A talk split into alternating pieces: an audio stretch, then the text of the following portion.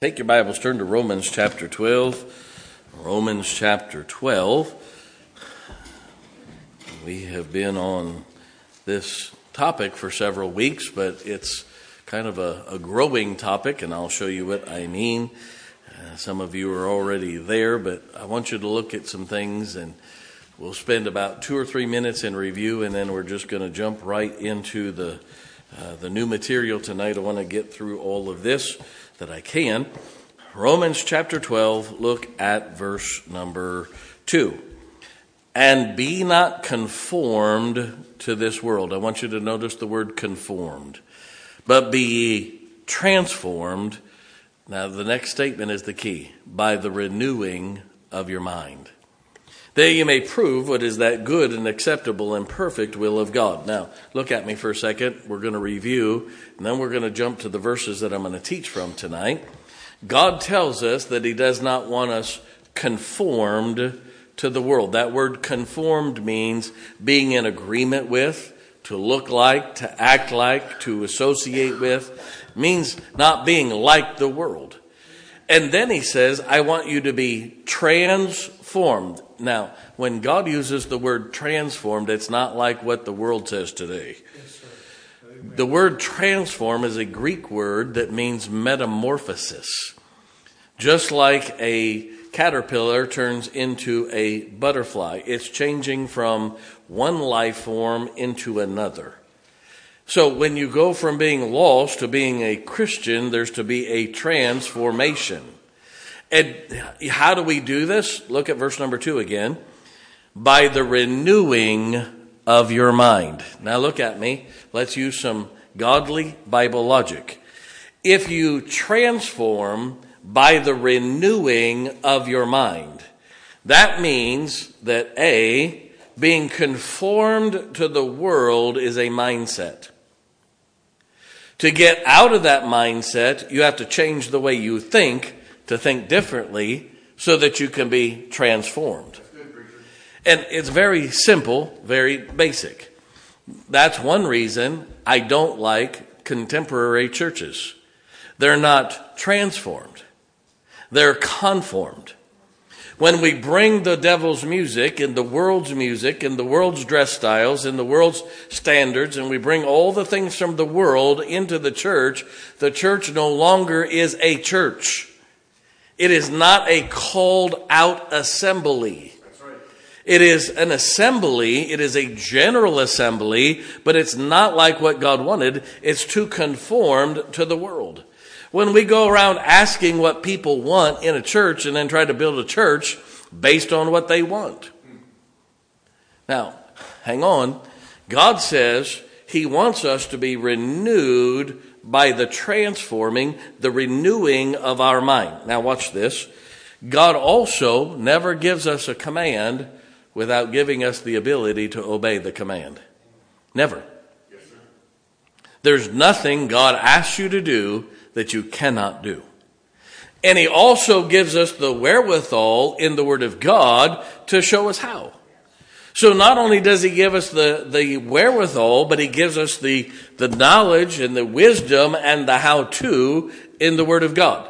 Now, Romans chapter 12 verses 3 through the end of the ver- chapter, and all of chapter 13 are simply how to renew our mind. If you go back a couple weeks, we talked about the first few verses, and it talks about us, how we think about ourselves. Not to think of ourselves more highly than we ought to think. Then we got to the part about love, and love is not what it does for me, it's what I can do for somebody else uh, being kindly affectioned with brotherly love. Uh, that's not a marriage love, that is a brotherly love. That doesn't mean beating the tar out of each other either, but uh, it, it talks about a brotherly love. Then last week we went through several verses about our work ethic and business, and we got into distributing to the necessities of the saints and uh, all those different things here. Now, tonight, I want to help you with something. Look at uh, uh, verse number 13. Distributing to the necessity of the saints, given to hospitality. Bless them which persecute you. Bless them and curse not. Hmm. Rejoice with them that do rejoice. Weep with them that weep. Be of the same mind one toward another. Mind not high, high things, but condescend to men of low estate. Be not wise in your own conceits. Now, tonight we're going to talk about several of these things here in verses 13 through 16, and I'm just going to jump right in. Number one, we are to be helpful, not welfare. We're to be helpful, not welfare. Notice what it says distributing to the, what's the next word? Necessity of saints. Now, look at me for a second. Filet mignon and lobster are not necessities. Uh, new cars every three years are not necessities. Everybody doing okay? Having a more expensive house is not a necessity. It amazes me in America, Brother Jim, back in your era, a couple started off in what they called a starter house. It was about a four room house. You had one bedroom, one bath, a kitchen, and maybe a living room. Maybe if you were really rich, you got a second bedroom. then you had a kid or two. And by then, you had enough saved up to sell that house to somebody else who's just starting out so you could get just a little bigger one. Now, people my age, they get their kids out of the house, so what do they do? They sell it and buy something that nobody lives in. We buy houses that are so big. Did you know that people grew up in America and didn't have their own bedrooms? Unless they were a single child? Or unless their brothers and sisters moved out because they grew up? I shared a room with my brother my whole life till he left to go get married. I was 16 years old before I had a room by myself. I almost didn't know what to do. I really didn't. I was like, this is weird. and it was. You say, but, but the, everybody's got to have their own room. Says who? You see, there was a day where you didn't have that. Shoot. There was a day where if you had more than a one room house, you were doing good. There was a day everybody slept on the same bed. You say, but preach, I, I'm glad I don't live in that day. Amen. I'm, I'm thankful for the day in which I live. But let me tell you something. Americans are going so in debt for a house that's bigger and better that now mom and dad both have to work to pay for it and nobody's there to live in it. I've said it before. I'm going to say it again. If you make forty or fifty thousand dollars, you can live comfortable. I didn't say you're going to live high in the hog, but you can live comfortable. See, but preacher, I didn't say you're going to live in a seven hundred and eight hundred thousand dollar house, but you're going to live comfortable. Everybody doing okay? Say, how do you know? I've been doing a long time. You see, you have to understand something. Uh, there's there's a word here that God says distributing to the necessity of the saints. God wants us to help fellow Christians by employing them to get their needs met, not welfare. Distributing to the necessity of the saints. Now, go back to Acts chapter 20 for a second. Acts chapter 20.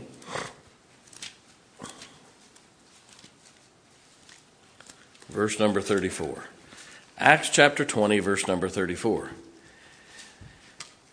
Yea, ye yourselves know that these hands have ministered unto my necessities and to them that were with me.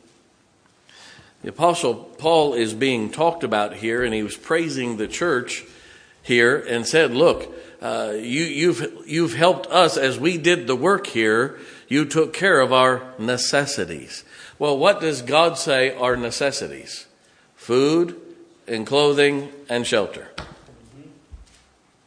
That's what God says is a necessity.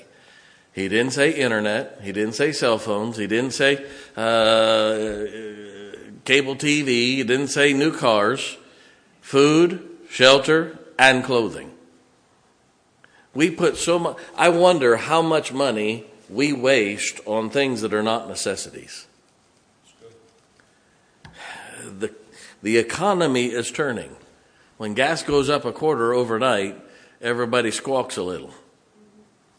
Some of you are panicking because you don't have enough uh, enough check left at the end of the month. Say why? Because we live too luxuriously. We don't put anything aside.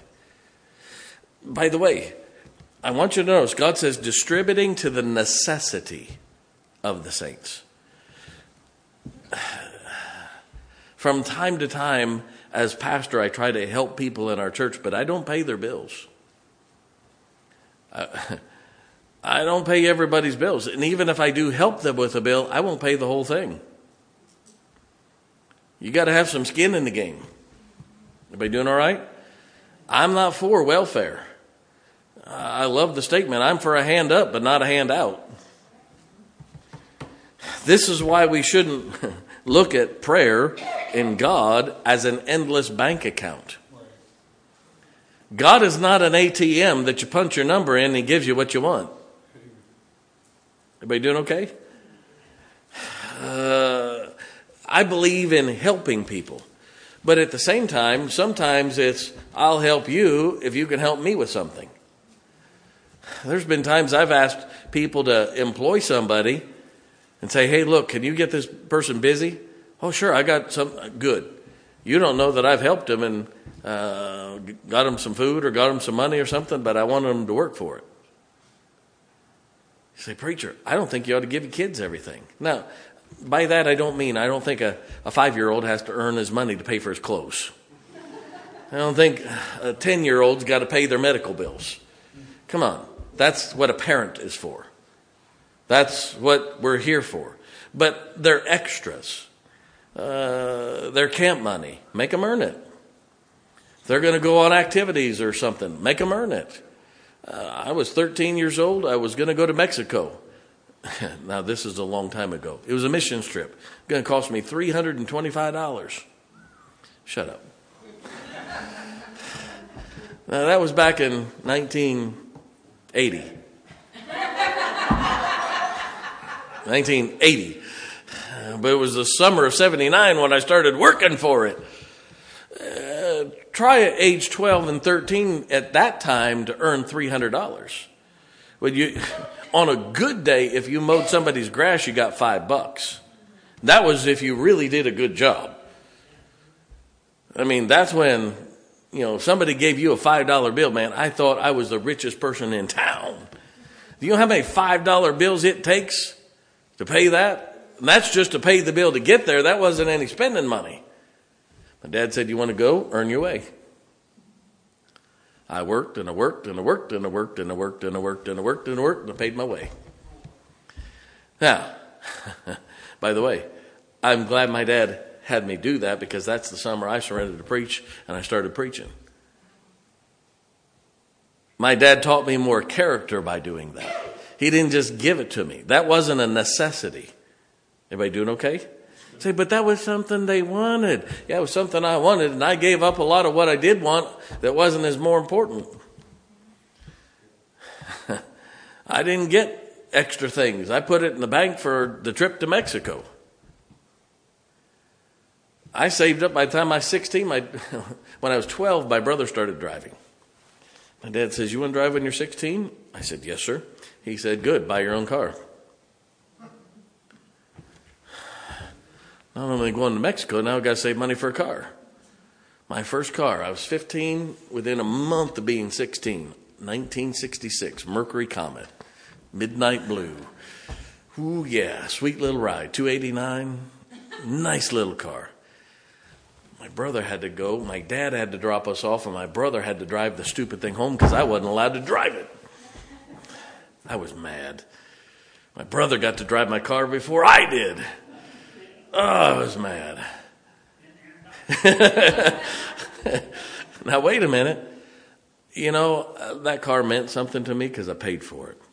My dad said, How much you want to drive it? I said, As much as I can. He said, Good, as long as you put gas in the tank, you can drive it and pay your insurance. The work didn't stop, it increased. Uh, that's what God's talking about here. You see, uh, we're not to do everything for everybody. May I help you, parents? Teach your children to work at home. Now, I believe parents are supposed to do things for their children. Don't get me wrong. But part of the reason kids graduate from high school and go different places and they have to bring their laundry home is because mommy didn't teach them how to do their laundry. I can do laundry. I don't like doing it, but I can. I can cook. I can iron. I can do all those things. Matter of fact, when I was in college, I learned how to cook on an iron.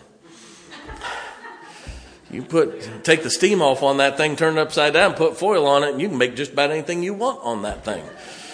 It works. Man, college students are creative when we have to be. Amen. Put a couple books here, a couple books there, put that thing on there. You can fry eggs, you can do anything.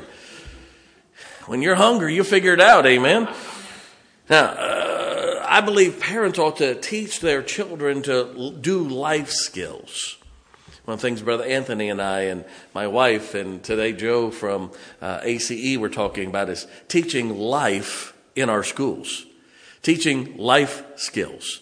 Nothing's done by accident in our school. You say, why? Because I want them to learn how to get through life. Here it comes. Boys and girls, you're going to hate your preacher for a minute, but that's okay. I love you anyway. Children need to make their beds, not mommies and daddies. Children need to learn to put their clothes away, not mommy doing it all. Children need to do laundry. Children need to learn how to run the vacuum cleaner. They need to learn how to dust, mop, cook, and clean bathrooms and toilets. You're looking at a man that's not afraid cleaning toilets. I've done many of them. You ask my wife when she starts working in the school full time. There's things I'll do because she's not home as much that while she was home and I was working, she would do. Since she's going to be working, I'll be doing some of those things. You say, why, preacher? That's her job. Says who? I live there too. If she's going to contribute by working, I ought to contribute to help her. I vacuumed and dusted. I did some other things recently, uh, and while she, and that was she was just getting things set up for school. Why do we do that? Because that's what teamwork is. Boy, that's good stuff. That's why Proverbs 22 6 says, train up a child. It doesn't say teach a child. Did you know more people in America train their animals better than they do their children? God says train up. He didn't say teach up. Well, I told them. Yeah, you told them, but you didn't do it either. From the time my kids could walk, they were putting laundry in a basket.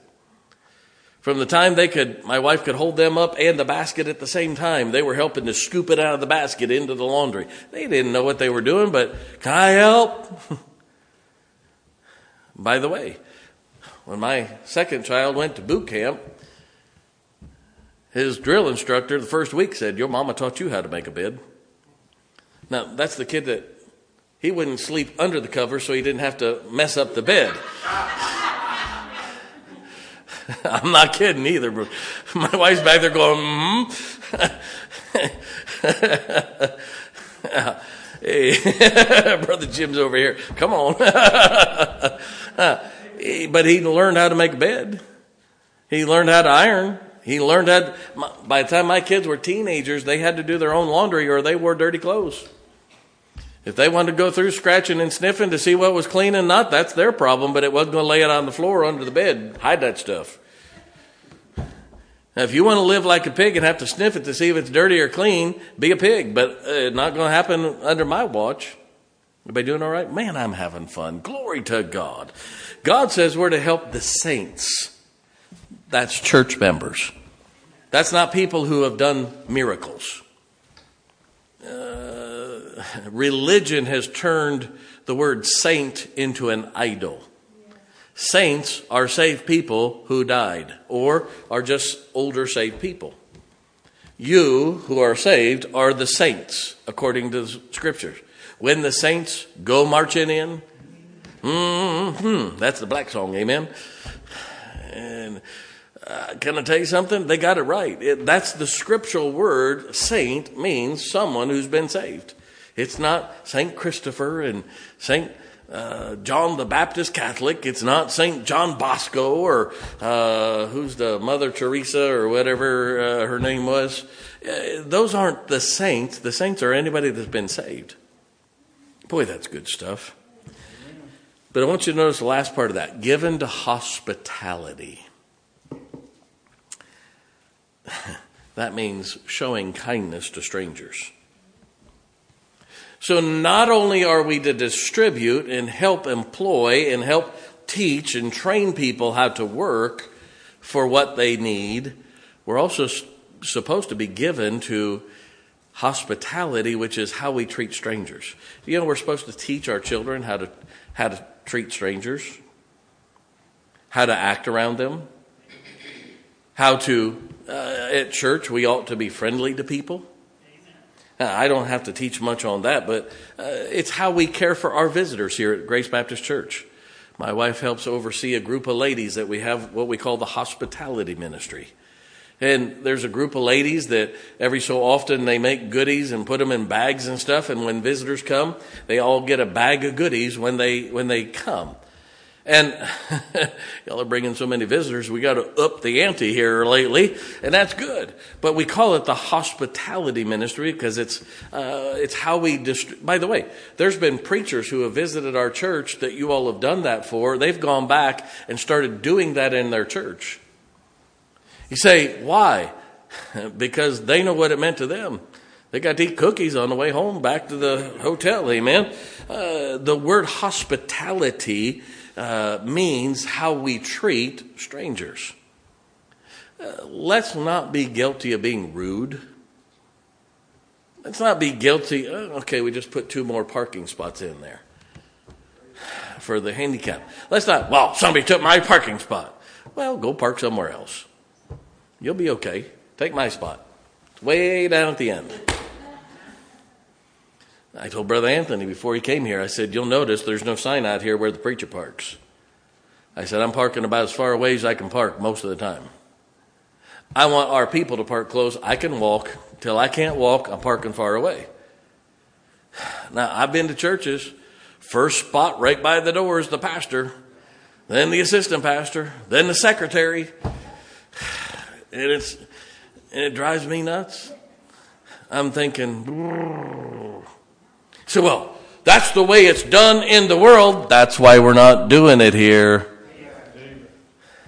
Be not conformed to the world, but be transformed by the renewing of your mind. I got to hurry. Number two. That was just number one. Number two, God wants us to think differently about our enemies and people who oppose us. I love you. Look at verse number 14. Bless them which persecute you, bless and curse not. That's not just talking about cussing either. Uh, that cursing is that nasty attitude. Turn to Matthew chapter 5. I'm going to make a couple statements here in just a moment that might surprise you. Matthew chapter 5, look at verse number 9. This is the Sermon on the Mount. This is Jesus preaching. He starts preaching in verse number 1, what you call the Beatitudes. But look at verse number 9. Blessed are the what? Peacemakers, for they shall be called the children of God. Now watch this. Blessed are they which are persecuted for righteousness' sake for theirs is the kingdom of heaven.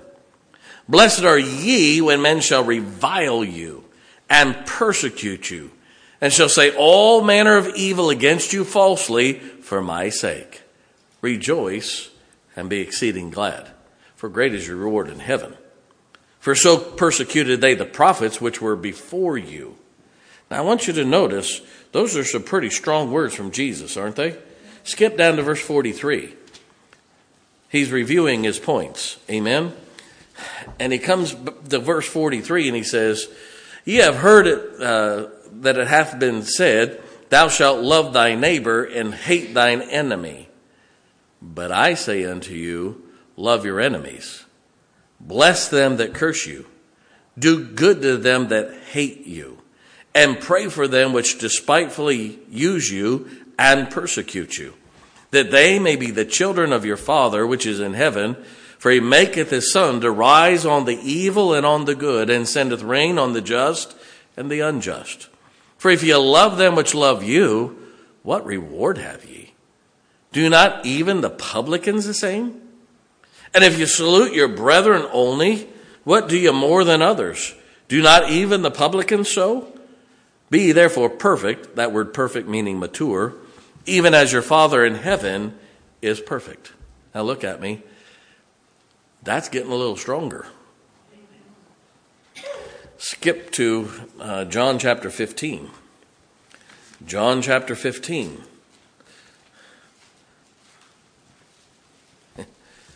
John chapter 15. Look at verse number 20. Remember the word that I said unto you the servant is not greater than his Lord. If ye have persecuted me, they will also persecute you. If they have kept my sayings, they will keep yours also. Now look at me. Jesus said, Don't you remember what I said in Matthew chapter 5? If they hated me, they're going to hate you. You have to understand something. This is the one that might hurt. God does not say, if you're persecuted, He said, when. If you're living for the Lord and not being persecuted from time to time, you might want to check how you're living.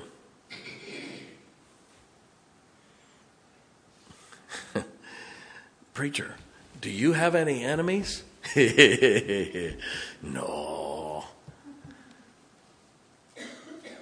You ought to hear some of the things I, I get accused of saying and doing and everything else. That's all right. Say, what do you do, preacher? I just keep doing good.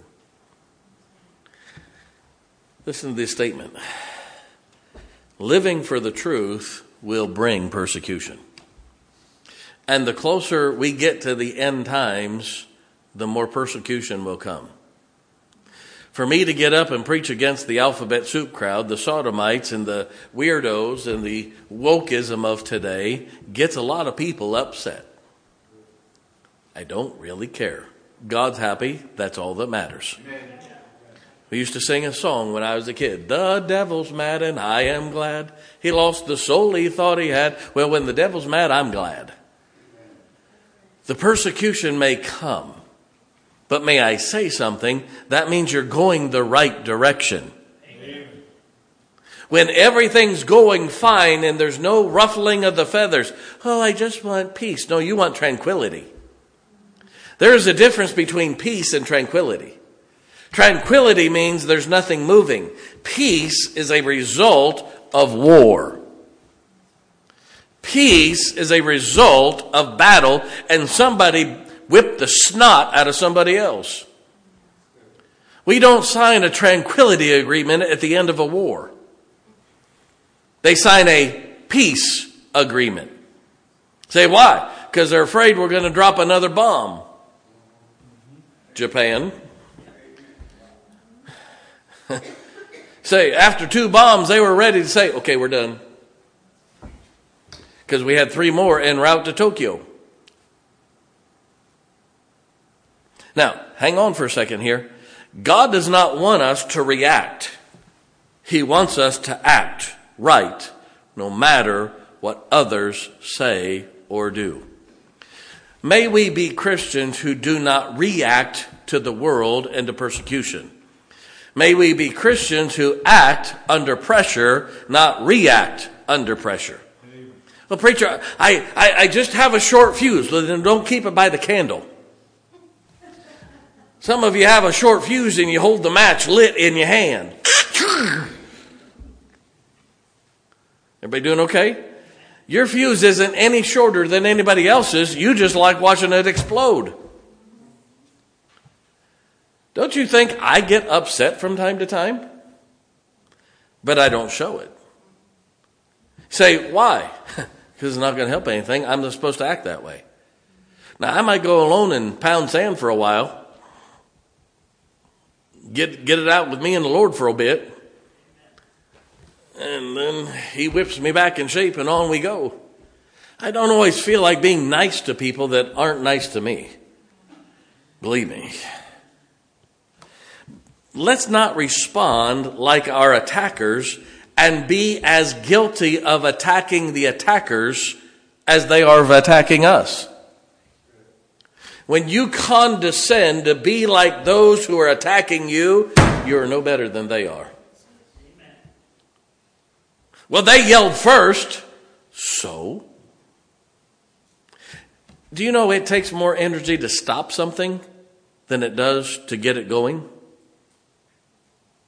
Let me show you what I mean. If two or three of you men got a car, put it in neutral, and started pushing it down the driveway and got that thing to 10 miles an hour, one or two guys could do that. How many of you are going to stand in front of it while it's going 10 miles an hour and try to stop it? It takes more strength to stop something. Yeah, it takes more strength to stop it than it does to get it going. It takes more character not to lose your temper than it does to lose your temper. It takes more character to bless somebody that's cursing you than it does to give it back at them. I didn't say it, God did. Don't get mad at me. But he said, Bless them which persecute you. Recently, I had to make a decision. Somebody that I care about is going through a tough time. But I believed that my presence would cost that person some opposition and me some persecution.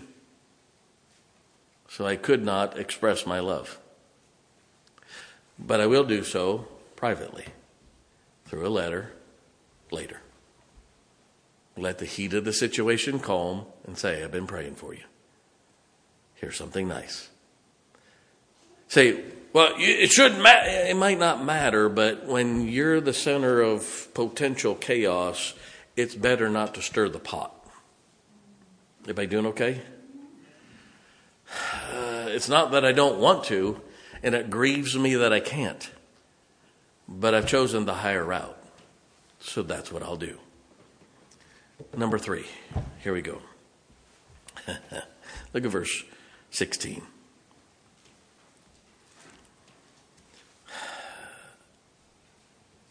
Well, look at verse 15. I'm sorry. Rejoice with them that do rejoice and weep with them that weep. That sounds kind of funny, doesn't it? We need to rejoice when others get good things and not have this thought how come they got it and I didn't? That's not fair. When do I get mine?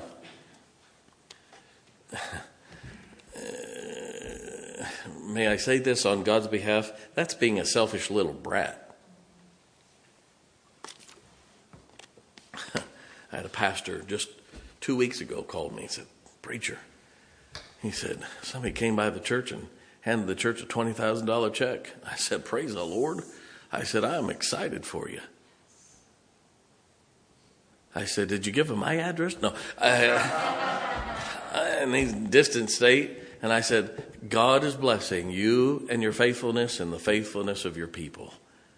God's just blessing you, and I'm so excited. Not one time, honestly, did I think, how come we didn't get it?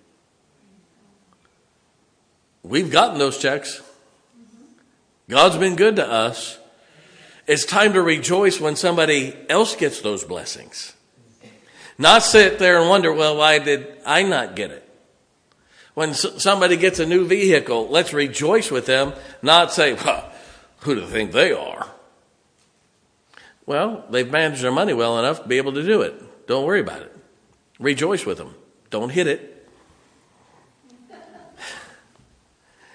Eh, may I say something? Some people get things that I don't like, but they're happy about it, so I'll rejoice with them. You know, a guy could buy a Chevy and be happy, but I'm not going to be happy about it, but I'll be happy for him that he bought it.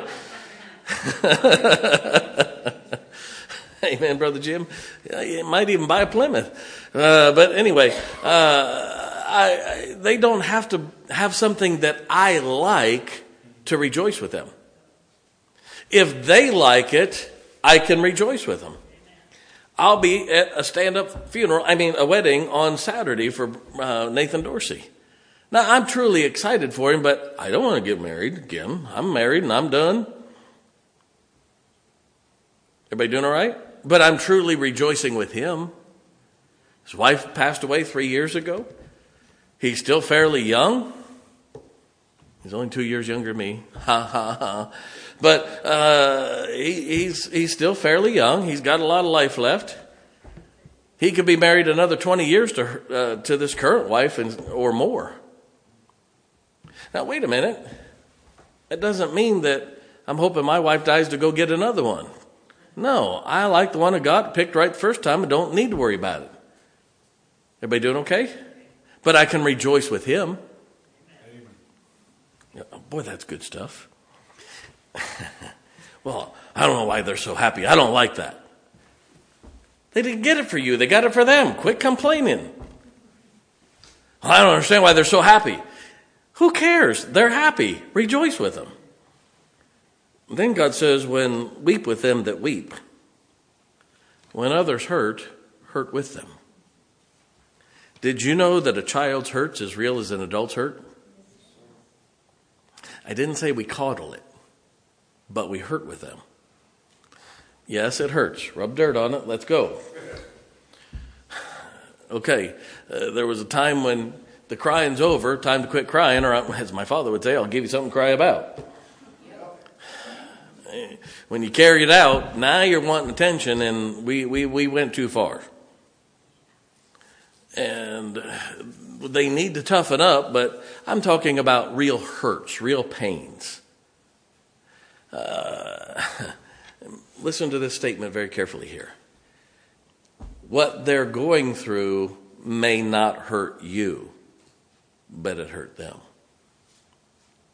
And if it hurt them, you ought to hurt that they're hurting.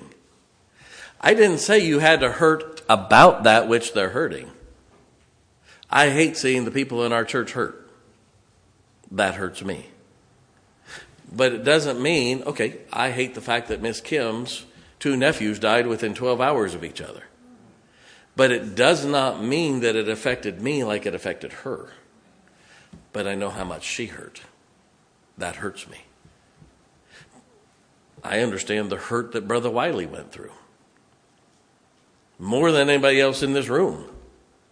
And why he was hurting like he was and some of the things he was being treated wrongly about. And I hurt for him. I'll miss Brother Roy, but he's in heaven. Why should I be upset about that? But I hurt for Brother Wiley because he hurts. Everybody doing okay? I'm not happy that Roy went to heaven. I'm happy he's in heaven, but I'm not happy he had to leave this way.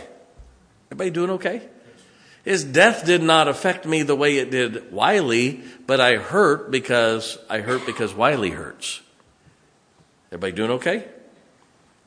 You see, it may not hurt you the way it hurts them, but because they're hurting, you need to hurt for them.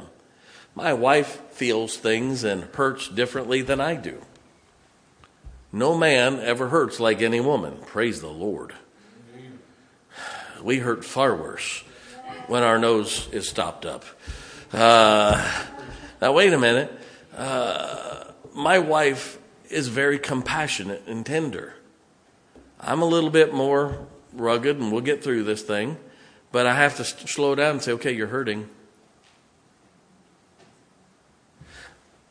She softens me so that I understand people are hurting.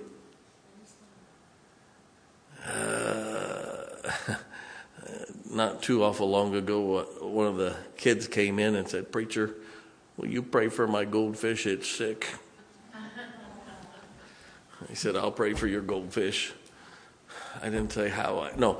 Uh, now, wait a minute. To them, that goldfish being sick was a hurt. And to them, that was no different than Miss Kim's hurt. It doesn't put it on the same plane for me, but their hurt was the same, especially when it was swimming upside down. when they start swimming in circles is when you really start worrying because then it's gone. Anyway, uh, the whirlpool of death. Amen. Now, uh, I was trying to code that, parents. Amen. Uh, but a kid asking me to pray for their puppy dog or their goldfish or the kitty cat or whatever.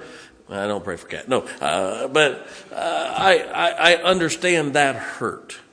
Does it hurt me the same way? No. But I hurt for them. That's what God's talking about. Number next, and I'll finish real, real quickly here. Look at verse 16. This won't take long, I promise you. Two or three minutes. Be of the same mind one toward another. I want you to mark that statement in your Bible. But condescend to men of low estate, be not wise in your own conceits. God says not to cater to people's positions. God says don't look at somebody who's more important than somebody else. Can I tell you, nobody's more important than anybody else? My daddy taught me a long time ago, son, when you, when you re- reach out and grab a man's hand, look him square in the eyeball. Don't look up, don't look down, look him square, square in the eyeball. He's no better than you are. Doesn't matter who it is, he puts his breeches on same way you do, one pant leg at a time. He's made out of flesh just like you. Don't look up at him, don't look down at one. You're no better than they are, they're no better than you are. I've been taught that my whole life. I've met a lot of important people. I've met a lot of powerful people. Just back in March, I was in Senator Manchin's office. Whether we like the personality or not, he's a powerful person. Say, how'd you greet him? Reached out my hand, looked him square in the eyeball, greeted him kindly. We talked about the things that we did agree about, all three of them. Literally. Thanked him for three stands that he took. Honestly, the three stands he took did help our country. It's the only three he's ever taken. But anyway, uh, now wait a minute. When he asked me about our church, I pulled out a gospel track and handed it to him. He said, Oh, that's down by the hospice. That's the one that sits up on the hill, right? Yes, sir. He said, I know where it's at. Amen. I didn't know what to say after that. Now, wait a minute. Was I intimidated by Senator Manchin? No. But I respect his office, respect his position but I don't treat him any more importantly than the poorest kid that walks through that door on a Sunday morning that jumps off the van. Everybody doing okay?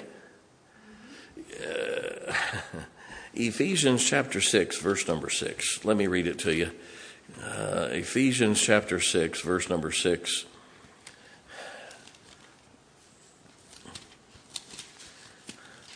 Bible says this not with eye service as men pleasers, but as servants of Christ doing the will of God from the heart. Too many people are people pleasers. Let me do this to please you so that I can get in good graces. Let me do this so I can get somebody's attention. Um, I don't think this is a bad term. If it is, I'll apologize in advance. God doesn't want anybody kissing up to anybody. Kissing up to people in power doesn't make you something. God has allowed me to be around great people. I don't understand it. But years ago, I was reading a verse, and I'll read it to you in just a moment here. And I understood what God had done for me. Proverbs 18:16 says a man's gift maketh room for him and bringeth him before great men. Sometimes it's a gift that God gives certain people. I don't understand it. I don't ask to get around great people. God's just allowed me to be around great people. I was around Dr. Lee Roberson, Dr. Lester Roloff, Dr. Joe Boyd, Dr. Jack Hyles, Dr. Tom Malone, Dr. Tom Wallace. I've been around the, the great men, the great preachers of yesteryear. Dr. Bruce Cummons, Dr. Harold Henniger. I've been around some of those great men, but may I say something? I'm also around great men of our day, the Dr. Jeff Fugates and others. Little guys in little country churches all over, dotted all over America that are doing a great job. A, pastor, Kevin Arcola, over in Blacksville, West Virginia. Talk about a great man, that's Kevin Arcola. A pastor, Jacob Berry, up in Maine, or Pastor Chris Drulard. Gotta get that God in there. Uh, you say, why? Uh, Brother Barry has been out, young man just graduated from college. He's just banging doors making it happen. He had three people join his church on Sunday. I said, Brother, I'm happy for you. Uh, you say, how many did he have? He probably had 12, 15 people there, but he had three more join the church. He's been knocking doors 30, 40 hours a week. When's the last time you did something like that? Everybody doing okay? That's why I wasn't afraid to spend 150 bucks and we printed his church sign and put it up on his rented building for him. Man, is it sharp? He's excited. His people saw that and went, wow. they're bringing people to church because of a stupid church sign. Praise the Lord. Wait a minute. Great. God has allowed me to be around great men, but I never pushed my way in to get to them. It just happened. You can ask my wife. I don't. Oh, I wonder how I could get close to that person and come up with a plan. I don't do it. I also am not to look at the men down at the rescue mission like a bunch of bums. I love preaching at the rescue mission. I make sure every year I preach there at least once. You say, why? You'd be surprised how many of those men are professional men. Had good jobs. Some are pastors. Some are doctors, lawyers, men who owned their own businesses. They made some mistakes. Yes, they did. But for the grace of God, there go I. They're broken. Many of them had families, wives, children, people they loved. Now they've been disowned. Living in a rescue mission. I got done preaching the last time I was there. A man came up to me. He said, You know, this is the third time you preached here recently. I said, Honestly, I don't remember how many times I've preached here, sir. He said, You're different. I said, What do you mean? He said, You're giving us something from the Bible. He said, You really care, don't you? I said, Yes, sir. That's why we're here once a month, and somebody from my church will care the same way. He began to tell me how he used to be an assistant pastor in a church. Gave me his story. Tragic. You know, I hurt for that feller. Don't judge people based on what you think they are.